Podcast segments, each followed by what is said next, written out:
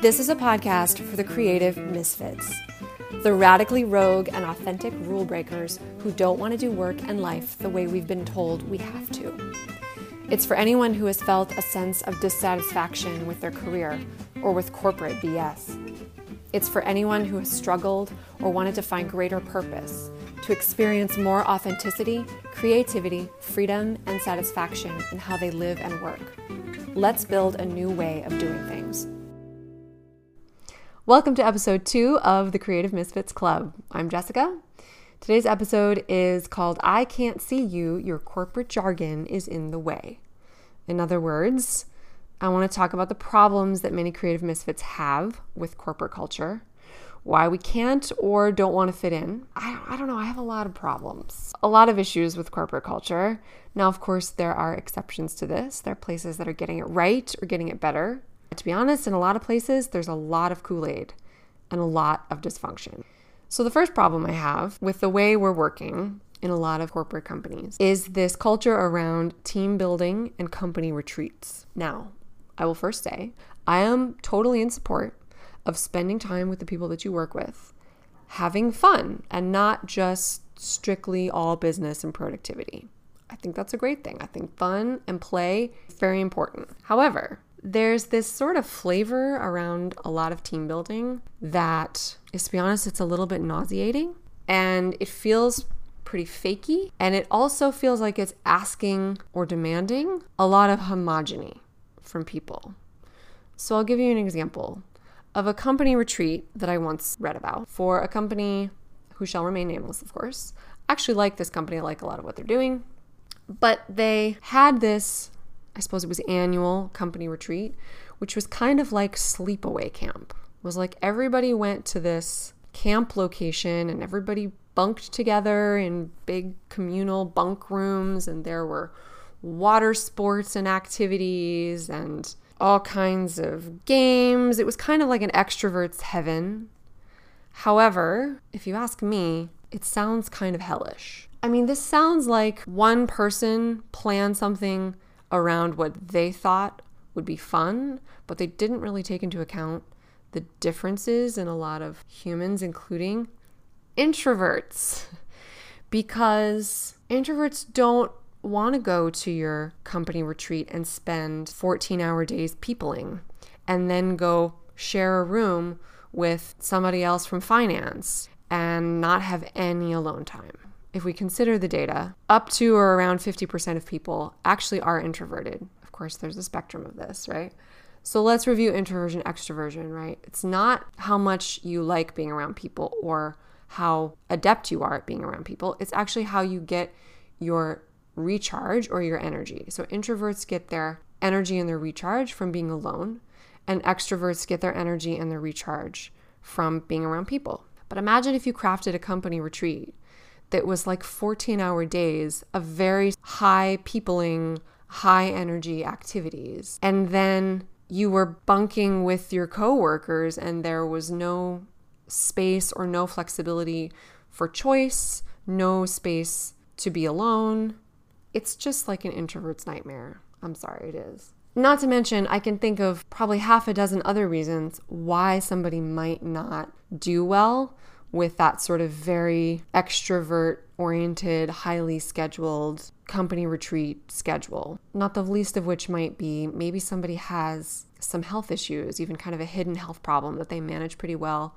normally on their own, but they can't manage it well in that kind of a setting.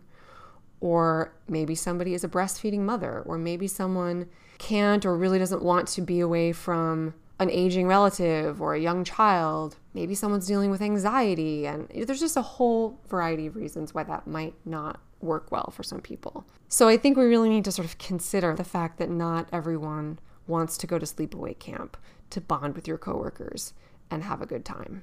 This brings me to another point, which is the introvert extrovert element in our work culture and in a lot of corporate culture, which, to be honest, is very, very built for extroverts. And the environment in most companies now, some of this has been disrupted since the pandemic because in person work got significantly disrupted.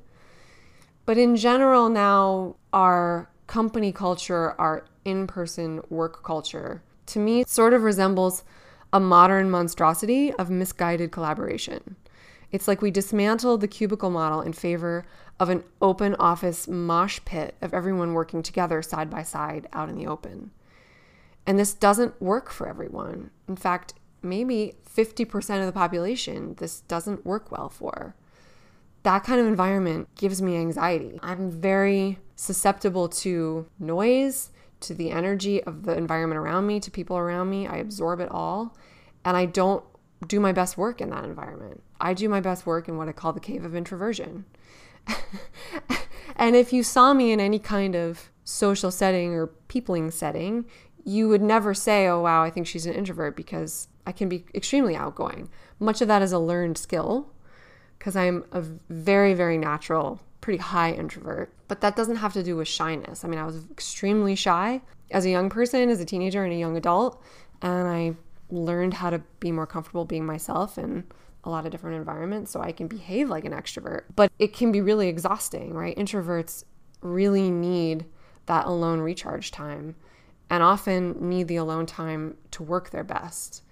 And so the overarching thing here, right, is why have we designed environments that again are homogenously tailored instead of built with the assumption that people are very different and they work very differently and they thrive in different environments and with different schedules. As an introvert, when you are in this kind of high peopling environment for long periods of time, it's pretty draining. To me, it feels akin to like if you haven't had anything to drink for a really long period of time, you just kind of feel like, oh my God, I am so thirsty. and the thirsty for introverts is we just need some time not around people. Okay, so another problem with corporate culture that I find pretty intolerable is this jargon thing that we have to do, which, to be honest with you, a lot of the time it feels like we are spinning a lot of words and saying nothing. If you can't say what you're doing in your job or in your company in a couple of sentences, that are so simple that a bright 12 year old could understand them, I'm not actually certain you really know what you're doing. I think sometimes we're spinning a lot of wheels, we're efforting a lot, but we're not super clear what we're actually doing. So let's play a little game. My favorite thing is when companies talk about what they actually do, and they do it in this inc- incredibly convoluted, jargony way, such that it's almost like they're saying nothing. So the game is I went to LinkedIn and I just randomly pulled some job ads and I went to the part where the company tells what they do. No names, of course, here, but I'm going to read some of them to you for shits and giggles. Okay, Company A is a world class technology services business that incorporates industry insights and experience to deliver solutions that fulfill our clients' digital visions. I have no idea what they actually do. Company B a consultancy dedicated to powering a future ready, high performing government, drawing from expertise in digital and analytic solutions, logistics, and management advisory services.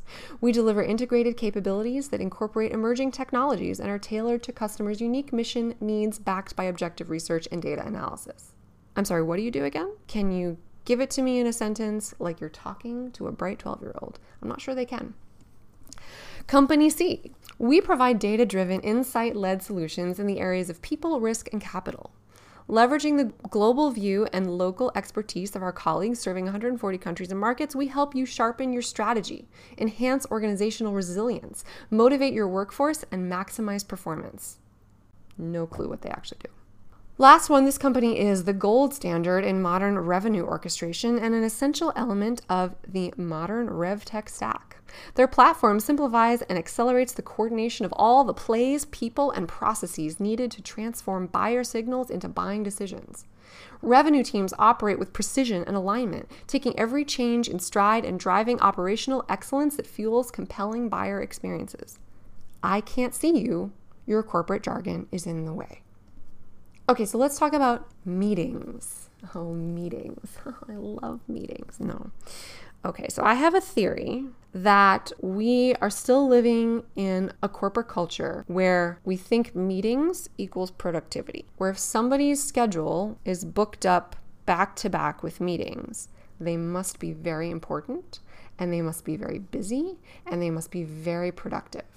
However, I actually think meetings are a little bit like the bane of productivity Because if you think about it, if you're sitting around talking or listening about what you're doing, you're not actually doing what you're there to do. Now, I grant you, there are absolutely some things for which meetings are essential. Sometimes you actually really need to hammer something out with someone, and that meeting is essential. However, I would argue that most of those things can be done in 30 minutes or less, and a lot of meetings are probably not essential at all. I would also argue that when you're in a meeting, whatever it is that you're there to build or solve or make, you can't do it while you're sitting in a meeting.